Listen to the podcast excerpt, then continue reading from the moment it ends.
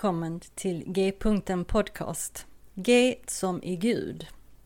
Jag heter Monica Albin och detta är en podcast för oss som är på en resa i tro och liv, i andlighet och allt som har med Gud att göra. Vad nu Gud betyder för oss.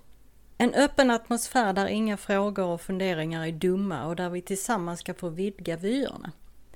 G-punkten betyder att Gud är mittpunkten, i centrum av samtalen och genomsyrar allt och alla.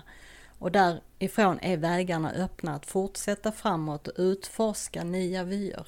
Samtala de stora frågorna på ett vardagligt sätt hoppas jag att podcasten ska kunna erbjuda.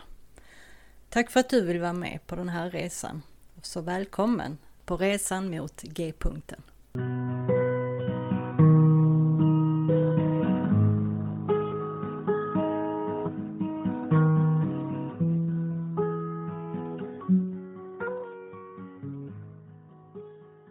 Hej och välkommen tillbaka till G-punkten Podcast. Idag är det juldagen, så god jul på er allihop. Eh, idag blir det alltså julspecial.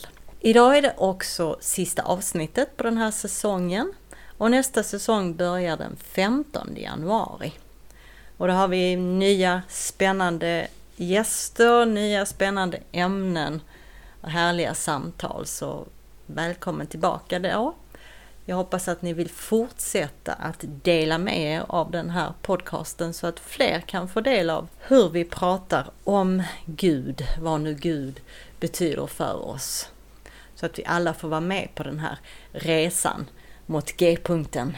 Men idag är det alltså juldagen och jag vill dela lite om det som julen handlar om.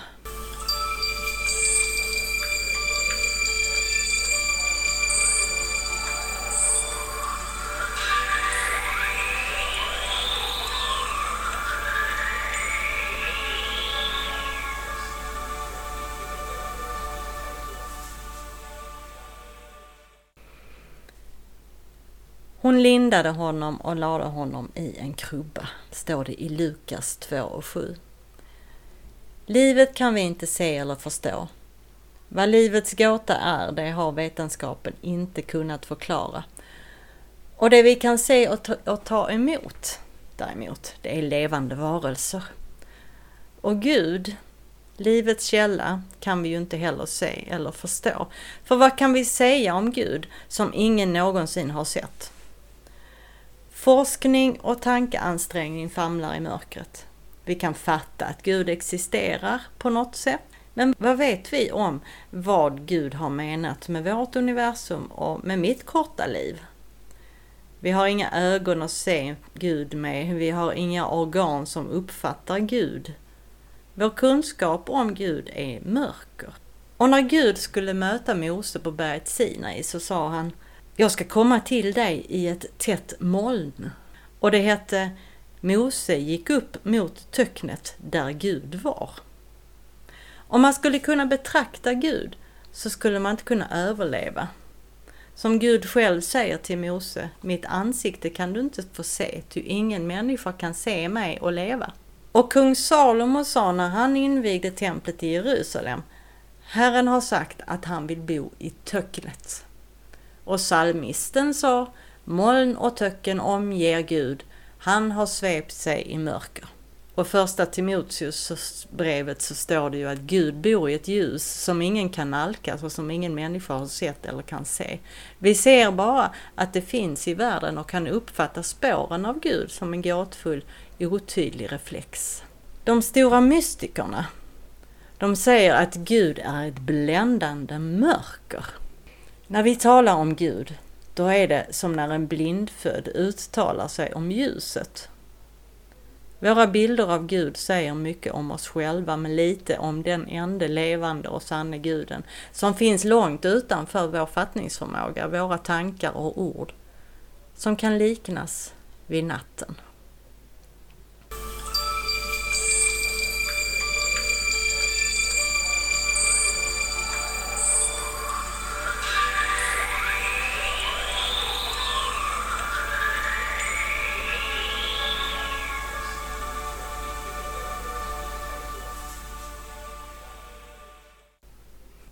Men ett nyfött barn går däremot att ta emot. Man kan lyfta det i sina armar, krama det och pussa det och man kan känna den ljuvliga doften av färsk människa. När Maria tar emot sin son ville hon nog säga med saltarens ord, de ord som varje förälder vill säga om sitt barn. Du är den skönaste av människors barn. Ljuvlighet är utgjuten över dina läppar. Det vi inte kunde se och begripa, det har vi i natt i ett värnlöst barn. Där han vilar i krubban så är han Faderns ord till oss, livets djupa hemlighet. Gud har trätt ut ur sitt mörker. Den som ligger bakom universums gåta och tände stjärnorna för miljarder år sedan har gjort sig synlig, påtaglig, möjlig att beröra, sårbar dödlig. Aposteln Johannes utbrister, det som var till från begynnelsen, det har vi sett med egna ögon. Det har vi skådat och tagit på med våra händer. Det har vi sett och hört, livet som blev synligt. Ännu sover han i krubban, men redan finns i honom allt det som Fadern vill ha sagt oss. Allt i hans liv ska bli ett tecken till oss.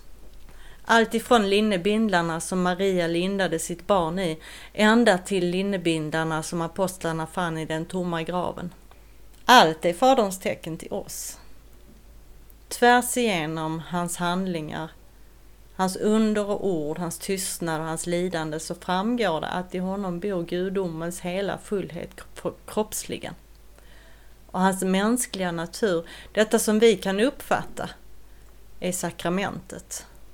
Det synliga tecknet på den ofattbara storhet som vi kallar Gud. Han har kommit för oss och för vår frälsnings skull, för att vi skulle ha liv och liv i överflöd. Han har blivit ett barn för att lära oss att vi måste bli barn om vi vill gå in i Guds rike. Han ska leva i 30 år i tystnad i Nasaret, döpas i Jordan, förkunna riket, bota de sjuka och ge oss den nya lagen. Förvandlas på berget, rida in i Jerusalem, instifta sin offermåltid förrådas, utlämnas, torteras, korsfästas, dö och bli begraven för att på tredje dagen uppstå ifrån de döda. Uppstiga till himlen och utgjuta sin ande och en gång komma åter för att döma levande och döda. Alla etapperna i Jesu liv är tecken från Gud till oss. Och när vi följer honom genom kyrkans år, då går han sin väg med oss.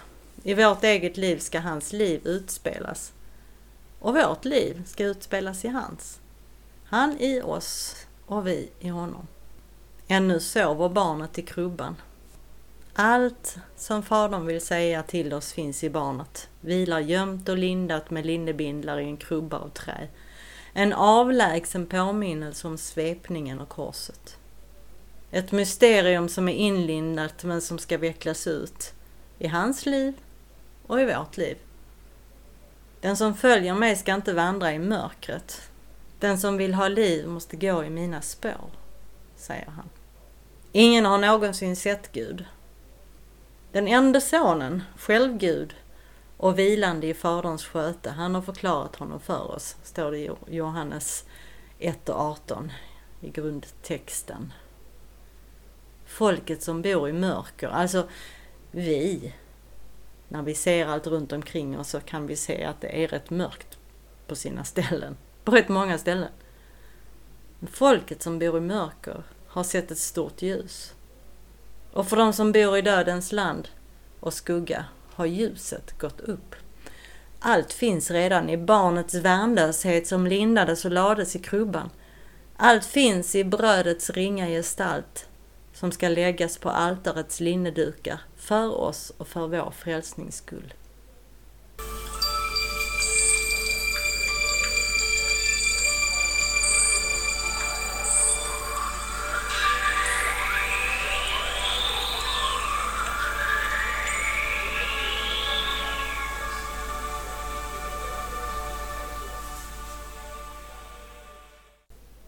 Tändstickan sprakar till för en sekund och plötsligt så tänds ett levande ljus. Effekten i det mörka rummet är markant. Genast förmår den lilla ljuskällan skingra mörkret som tidigare verkade så ogenomträngligt och kompakt. Det ligger i ljusets natur att skingra mörker. Någon har sagt att det är bättre att tända ett ljus än att förbanna mörkret. Det ligger mycket sanning i de orden. Att enbart ondgöra sig över eländet i världen, det gör knappast vår jord till en bättre plats. Men en vänlig och god gärning, om än så liten, kan göra tillvaron en aning ljusare för en medmänniska. Här i Sverige firar vi jul just när årstidens mörker ruvar som tätast över vårt land. Novembers gråtunga atmosfär skräms på flykten när alla tindrande ljus och stjärnor intar våra hem under advents och jultiden. Med röda gardiner och dukar så trotsar vi färglösheten utanför vårt fönster och ett varmt och ombonat sken får sprida sig i alla skrymslen och vrår. Mycket möda och stort besvär lägger vi också ner på att hitta de rätta julklapparna som vi hoppas ska glädja våra nära och kära. Allt detta är gott och bra på många sätt, men mitt i allt det som vi kanske traditionellt förknippar med julen får vi inte glömma bort att Gud vill komma oss nära.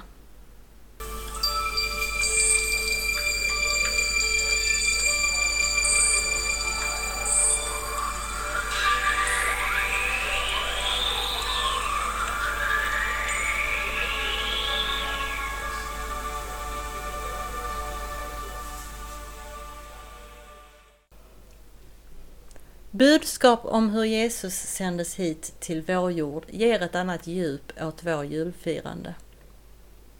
Tyvärr tappas det lätt bort i ett samhälle där julen på många sätt har kommersialiserats. Plånboken gapar tom efter all överkonsumtion och människor stressar sig halvt fördärvade för att hinna med allt som man tycker att man måste. Ord som julefrid kan lätt upplevas som ett hån för den som knappt tycker sig ha tid att sitta ner och hämta andan. Det är onekligen så att vi skulle må bättre av att tona ner alla måsten i samband med julen och istället hitta tillbaka till det som är dess verkliga kärna. Den som handlar om Jesus, Guds egen julgåva till dig och mig. Julen handlar om omtanke och kärlek. Gud visste att vi människor behöver en frälsare och sände därför Jesus till oss. Och då tändes ett ljus som har fortsatt att sprida sitt sken genom hela historiens gång. Inte kunde väl herdarna som blev vittnen till den anspråkslösa födelsen i stallets mörka vrå ana att barnet i krubban skulle påverka miljoner människor världen över. Otaliga har berättat om hur deras liv gått från mörker till ljus sedan de öppnat sina hjärtan för Jesus. Mörkret som ruvade tungt i hjärtats dunkla vrå fick ge vika för kärlekens varma sken. Jesus är alltså Guds gåva till dig och mig. Inte bara i juletid utan alla dagar. Kanske har du redan öppnat ditt hjärta för honom. Eller så har du kanske bildligt talat lämnat den gåvan oöppnad. Men då är det kanske dags ändå att just denna jul öppna hjärtat för Jesus. Effekten av det kommer inte att låta vänta på sig. För det ligger i ljusets sanna natur att både värma och skingra mörker. Ja, hur mycket har du att förlora? Det är bara att pröva så får du se. Jesus sa, jag är världens ljus. Den som följer mig ska inte vandra i mörkret utan ha livets ljus. Och kanske är det väl så att vi alla på ett eller annat sätt kanske behöver lite mer ljus och värme i våra liv.